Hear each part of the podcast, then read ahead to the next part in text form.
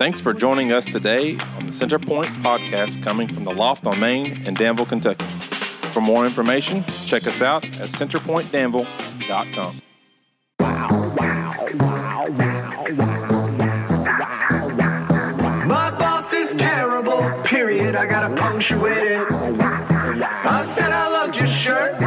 behind your back I said I hate it. Oh, the lightning strike me down if I lied, me no one be around when my tongue's untied. Everybody says it's okay. All the little things I say with my big fat mouth.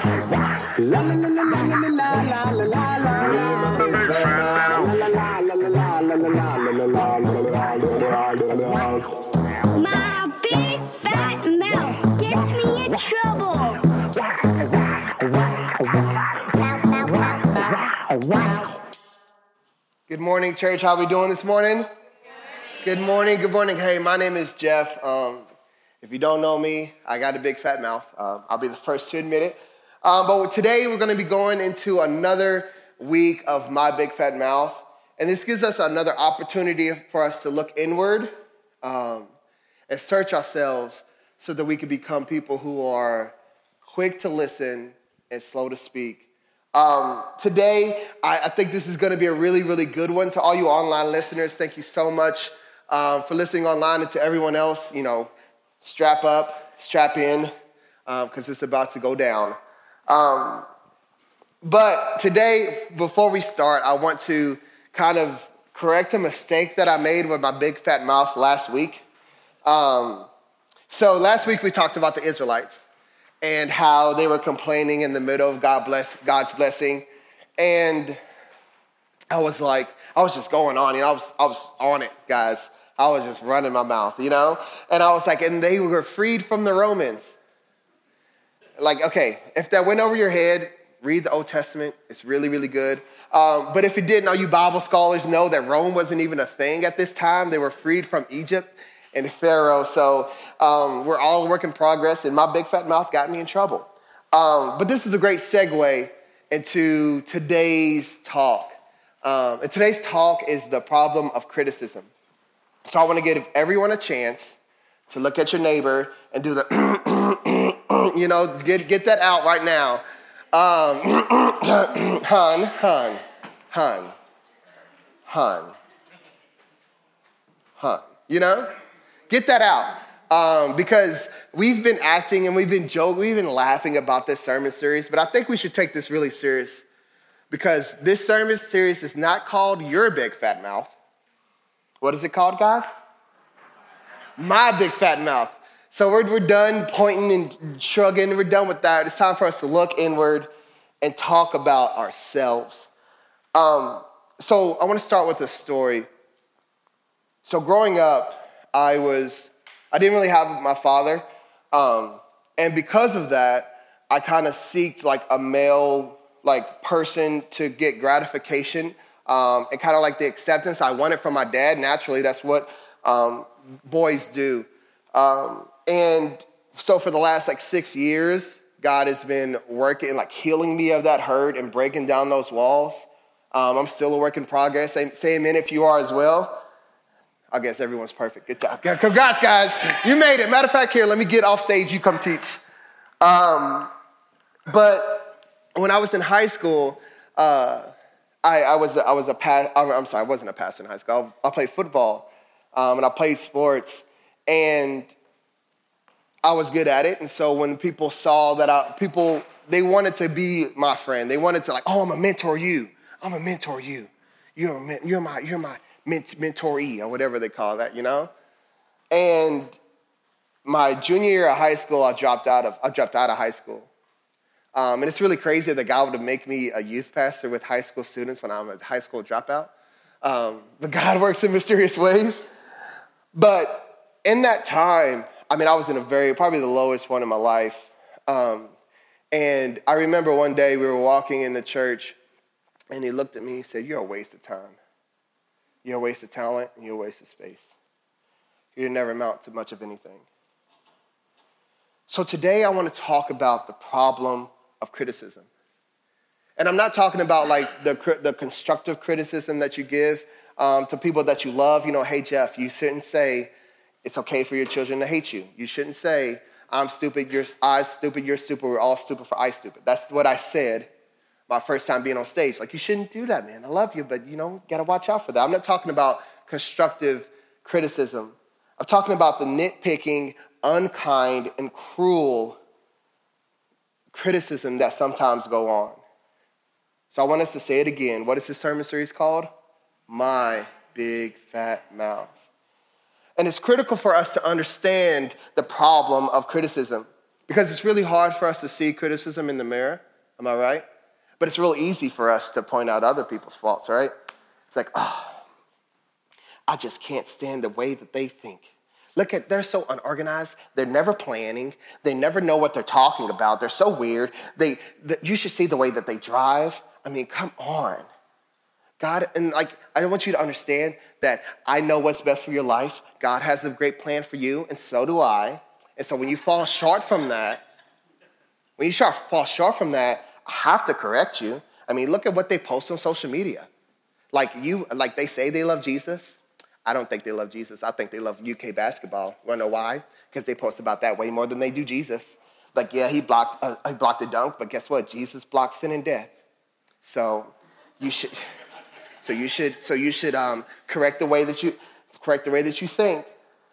And I mean, how, who needs to go to the beach four or five times in a summer? Like, come on, who needs that? You don't, you don't have enough money. You haven't saved right. I've watched you. You can't afford that. And so I want to go through some verses are a verse that I think a lot of us know, but a lot of us don't really know what comes after that. So if you got your Bibles, go ahead and pull them out. If you, if you have your phones, get off Facebook, get off Instagram, go to your Bible app, um, and go to Galatians 5 14 and 15. I'll give you a second. It says, For the whole law can be summed up to one command love your neighbor as, excuse me, Love your neighbor as yourself.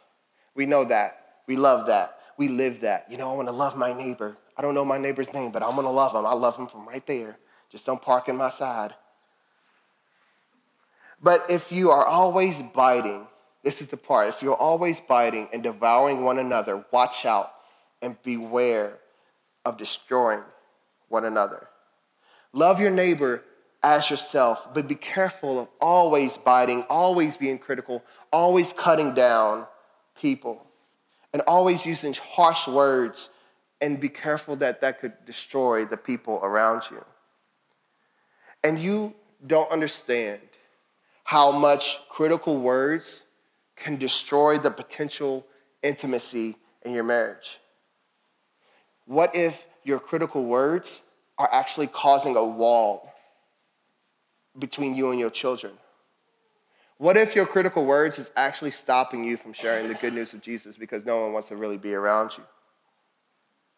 You know, you say, oh, well, no one really cares about me. No one really cares about what I say. Whenever I say something, people always shoot it down. Every time I have an opinion, people don't really listen to me. Maybe it's not that people don't listen or people don't care what you say. Maybe it's every time you're around them, you give, you're cutting them down. You're critical. You know, wise thing that I've heard said, you know, people don't want to be around you because you're always bitter. They want something sweet. You know, people don't want to be around bitter and critical people. So I want to go through a verse really quick, um, a couple verses that talk about how we should use our words. Proverbs 12, 18 says, Some people make cutting remarks, but the words of the wise bring healing. You know, cutting remarks like the in law or the auntie you got, you know, before they come over, you clean up the whole house, you know, everyone's running around trying to get the house clean, and they come in and they walk through the house like this. And then the cat like jumps on the counter, and she and then they're like, "Oh my goodness, you should not let your cat jump on the counter like that. That is very un- unsanitary."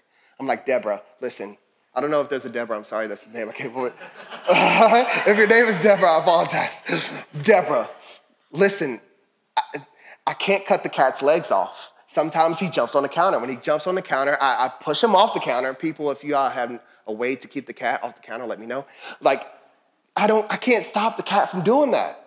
But always, every time this person comes, they're just always cutting down with their remarks. But the wise use the words to bring healing. Some people cut down, hurt, and criticize, but the wise build up and bring healing. It said, Paul says in Ephesians 4 29, if you're writing that down, go ahead and get it written. It says, it says, do not use foul and abusive language.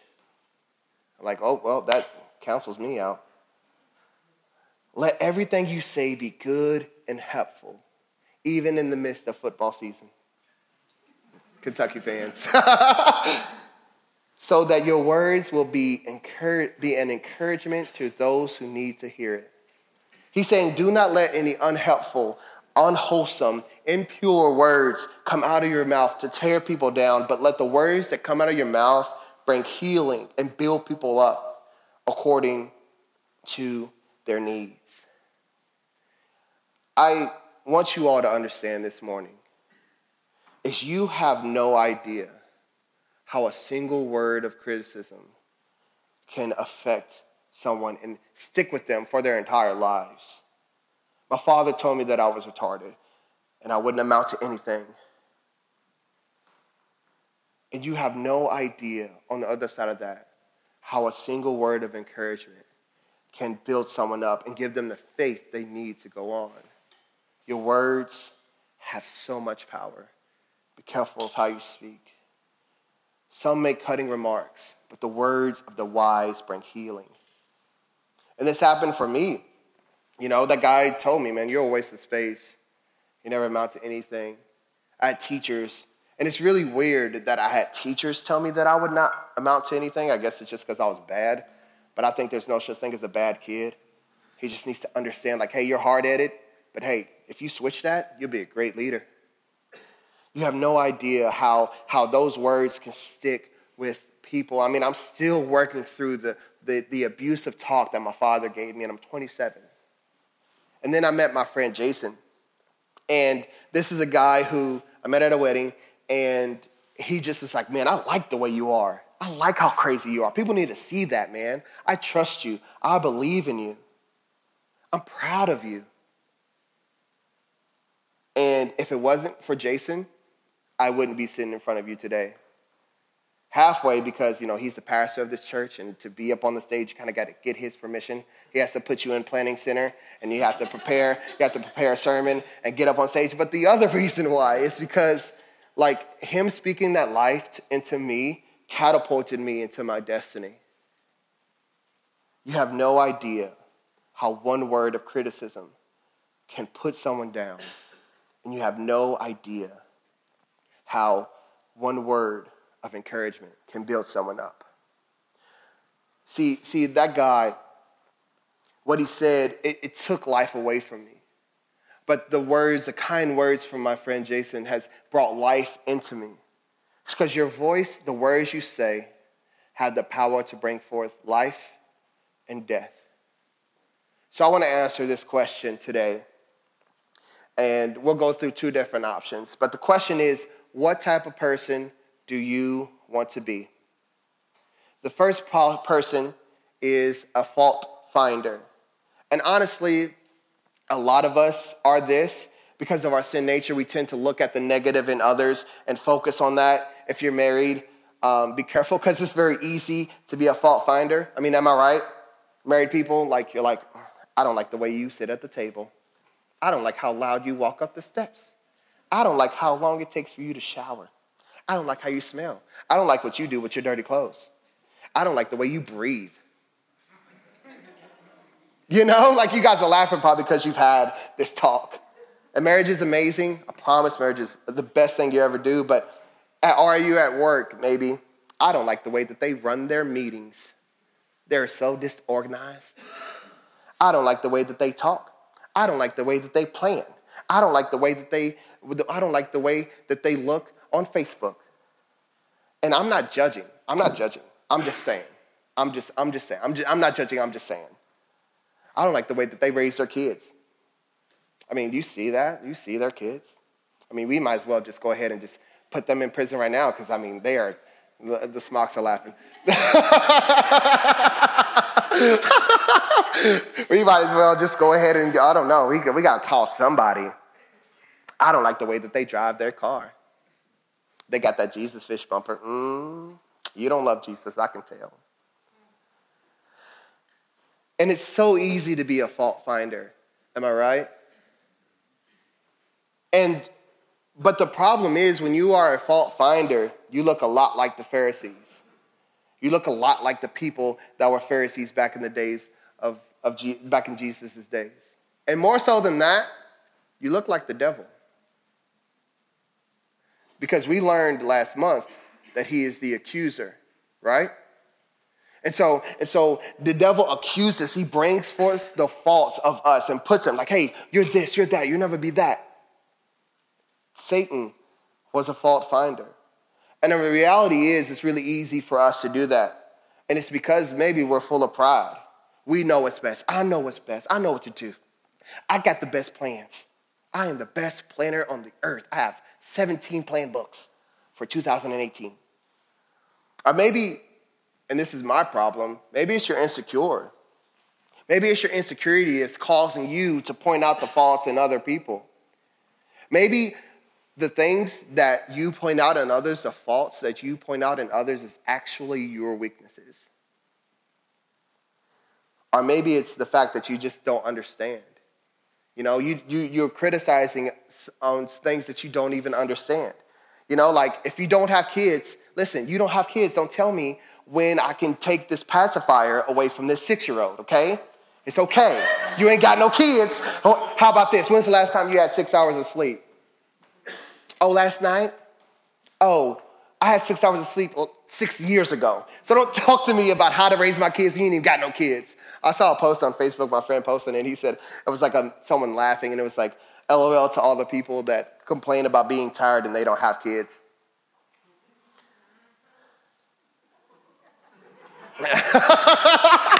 I love it. or like there was one time there was one time, this is before I met Lindsay. Um, one of my friends was married and he was like in the first year and we were in a group together. And this, I mean, it's just so stupid of me. I was like, bro, you just need to, bro, listen, dude, just put the controller down, man. Love your wife. PlayStation is not the, listen, we can play, you can play later, dude. Put the controller down, man. When she needs you, you just serve, you serve your wife, man. Love your wife as Christ loved the church, giving his life to her. And then I got married. and I realized how hard it really is to put that controller down. It's like, listen, the trash needs to be taken out right now, not in 10 minutes. The trash needs to be taken out right now because someone is coming in nine minutes. We got to get everything clean. We need to make the look, the look like the house looks like no one lives there. Like we need to get this perfectly clean and needs to look like an, uh, it needs to look like IKEA. Working through this, guy. And some of us think that our criticizing words actually make us look smart. You know, we sit there and we're like, I have the best ideas. Look at all my ideas. People should listen to me. I look so good in my criticism. It's like, no, you actually look really insecure and really mean spirited. Ask yourself this question Name one critical person that you wanted to be like. I'll wait. You ever look at someone like, oh, I just like the way that they boss people around. Look at, oh, you see his face when he looked at them? He was doing like that. It's like an eyebrows did something weird. I want to be just like that person. No, I've never met a critical person that I wanted to be like in my life. So the second person that, that I want to ask you, you know, who do you want to be like, is a hope dealer. And that's hope with an H. Not dope, hope. We're not in Colorado. This isn't that type of church. A hope dealer. Jason let me back on stage. He probably won't let me back again. But do you want to be a hope dealer? Romans 15 13 says this listen for the hope. Listen for the hope. Listen. It says, May the God of hope fill you with joy and peace as you trust in him, so that you may overflow with hope by the power of the Holy Spirit. Paul was a hope dealer. Everything that he wrote, everything he wrote gave people hope. It didn't tear people down. These are like this is some of the things he said. It's crazy. He says, You are more than a conqueror in Christ Jesus. He says, In your weaknesses, Christ is made strong. He said, There is no condemnation for those who are in Christ Jesus. He says, and that gives me hope. He says, There nor death or life, demons or angels, powers of the presence of the powers of the past or the future, no height nor death, or height or depth.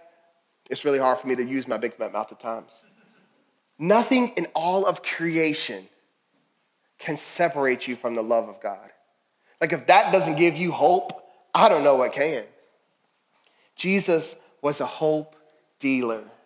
And these are some of the things that they called him. They called him the breath of life. They called him the good shepherd. They called him the door, the vine, the Alpha and Omega. First Timothy called him our hope. Titus 2, if it ain't Jesus, don't pick it up. Titus 2 said, Jesus, they call, they call Jesus the living or the blessed hope. First Peter called him the living hope. See, the Pharisees pointed out sin. They were fault finders. But Jesus came, called sin what it is. He didn't dismiss sin. Jesus did not dismiss sin. But he called them to, he gave them hope. He was a hope dealer to give them the, the strength to walk away from their bondage. Like the woman caught in adultery. I love, I love this story. You know, the Pharisees pulled this lady out in the, in the midst of her sin, and they threw her in the middle of the road in front of everyone. And they was just like, this woman deserves to die. The law says she deserves to die. She's an adulteress. And Jesus like like kneels down in the dirt and he starts to write something. And no one knows what he wrote, but I would like to think, you know, he wrote the things that he tells me sometimes. You're awesome. You're beautiful. I love you. There's nothing that you can do to separate me from you. And then he looks at these Pharisees, these fault finders, and he says, Let the person without sin cast the first stone. And I love this part when I kind of pull back the curtains. The only person without sin, the only person like with, with the right to call forth fault, the only person with the right to stone or criticize was Jesus. And what was he doing? He was giving her hope. And one by one, these salty old men walked away. And I love, I love that story. Jesus looked her in the eyes and said, Hey, I forgive you. In me, there's forgiveness. Now go and sin no more. So, what do you want to be? A hope dealer or a fault finder? And I want to say this really quick. I, I talked to someone this morning, and she was telling me how, like, what we've been talking about has actually like helped her through her week. Like her week has been so much better because she has not been complaining. And it just got me so happy and excited. I'm just like, man, that's so awesome. And she's just like, man, like I, I don't even care. Like I'm just focusing on the good and letting God lead. I love that. But my question is,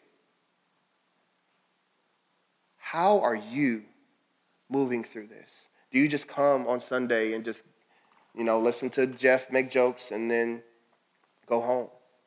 Or do you apply this and let it sink in? Because, because God's word is being breathed. Are you breathing it in? What are you doing about it?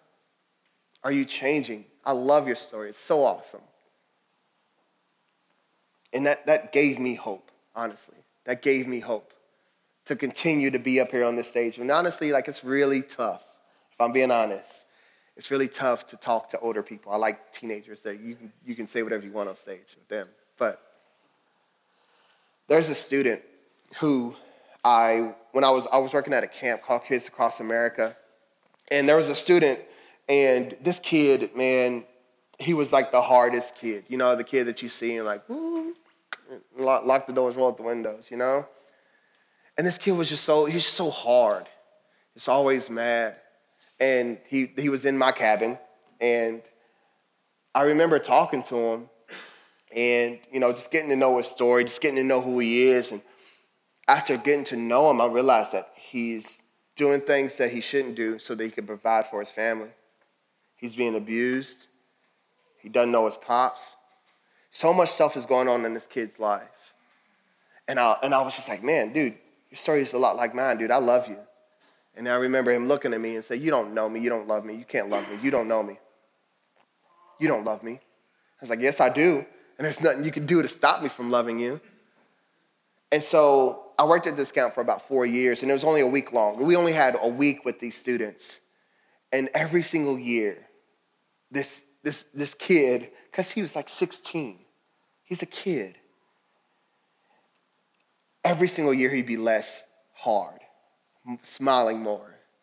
And then I remember on the last, like his senior year, he, he was, I remember talking to him. I was like, man, you, you got this, dude. He's he graduated. You're about, you graduated. You're about to go to college. Dude, you got this. I'm proud of you. He's like, thank you, thank you. Now this kid is in college. He's making music, like really, really good music. And he, he hit me up and he was like, hey, I just want you to know that you helped me through the darkest time of my life. You helped me through the darkest time of my life. I've forgiven my father. I've broke through that pain, and I'm in school. So, do you want to be a hope dealer or a fault finder? You have no idea how your words of criticism can, what that does to the self esteem and the intimacy of your spouse. You have no idea that when you're hard on your kids, how it belittles them and distances you from them. You have no idea how foolish you look criticizing people to make yourself look better. Let no unwholesome talk come out of your mouth, but that that builds that, that which builds people up according to their needs. So what if your kid isn't the most athletic or the neatest or the coolest or does the things that you want to do or that you did? So what? Speak life into them because it matters. Like it really does. I looked up to my dad. I wanted to be just like my father, drug dealer, messing, doing whatever with women. I wanted to be him because I, I saw my dad as my father. You have no idea, fathers, how important it is that you speak life into your children, especially your daughters. You're beautiful. You're so beautiful. You have no idea how much I love you. There's nothing that you could do to make me stop loving you. And who cares, you know, if your husband isn't the neatest or the cleanest or the smell goodiest? Speak life into him. You are such a sexy man. Look at those biceps. You could pick up a tree out the dirt. I'm so proud of you. Thank you for providing and working so hard to provide for our family. Husbands, speak life into your wives. I know it's hard to encourage verbally because we weren't given that. It's hard for us to express our emotions, but speak, speak life into your wives. I don't know how you're a mom. You're such an amazing mom. How do you do that? We got 17 of them. How do you do that? You're such an amazing mom. Thank you for loving our kids. Thank you for cleaning up. Thank you for, thank you for making me food. Thank you for doing these things. I appreciate you. You have no idea how important your words are. You have no idea. So, what type of person do you want to be, church? What type of person do you want to be? For me, I was very critical, and I still struggle with criticism. And I, and I was very critical of my, my team here. And I realized, like, my criticism and them was just my, my insecurities of myself. The things that I was like, oh man, you should be like this. You should be like, gotta do this, gotta do that, gotta da da da da da da. I've ruined, I almost burned bridges down because of my criticism. But then when I realized that like it was actually my sin, it was actually my hurt, I put that in the light of Jesus and I realized that listen, I have no room to criticize. You wanna know why? Because I'm just as broken. I need just as much grace. You have no idea. And I wanna be, I mean, I said I'm sorry, but I want you all to know that I apologize for being critical when I don't need to be. How can I be critical if I'm saved by the same amazing grace you are? So, what type of people do you want to be, church? I want to be a part of a church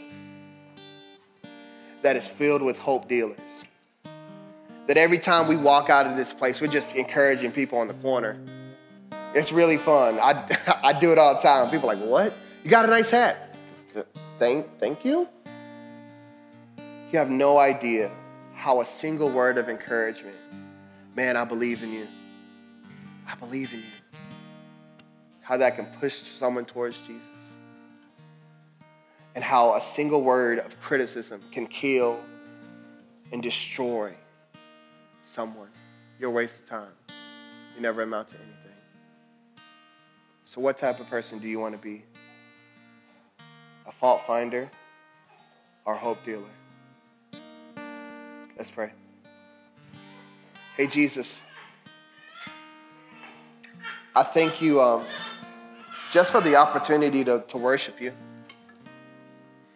I thank you for who you are. I thank you for your love. I thank you for your patience, your goodness, and your kindness. I pray, Lord God, that you help us to use our mouths and the words we speak to look more like you and point people toward you. God, I thank you for these people. I pray that they see you today more than they saw you yesterday, and they see you more tomorrow on Monday. Monday sucks, but you are good. I pray that they see you more. We see you more tomorrow than we did today. It's in your lovely, precious name we pray. Amen. Let's worship, guys.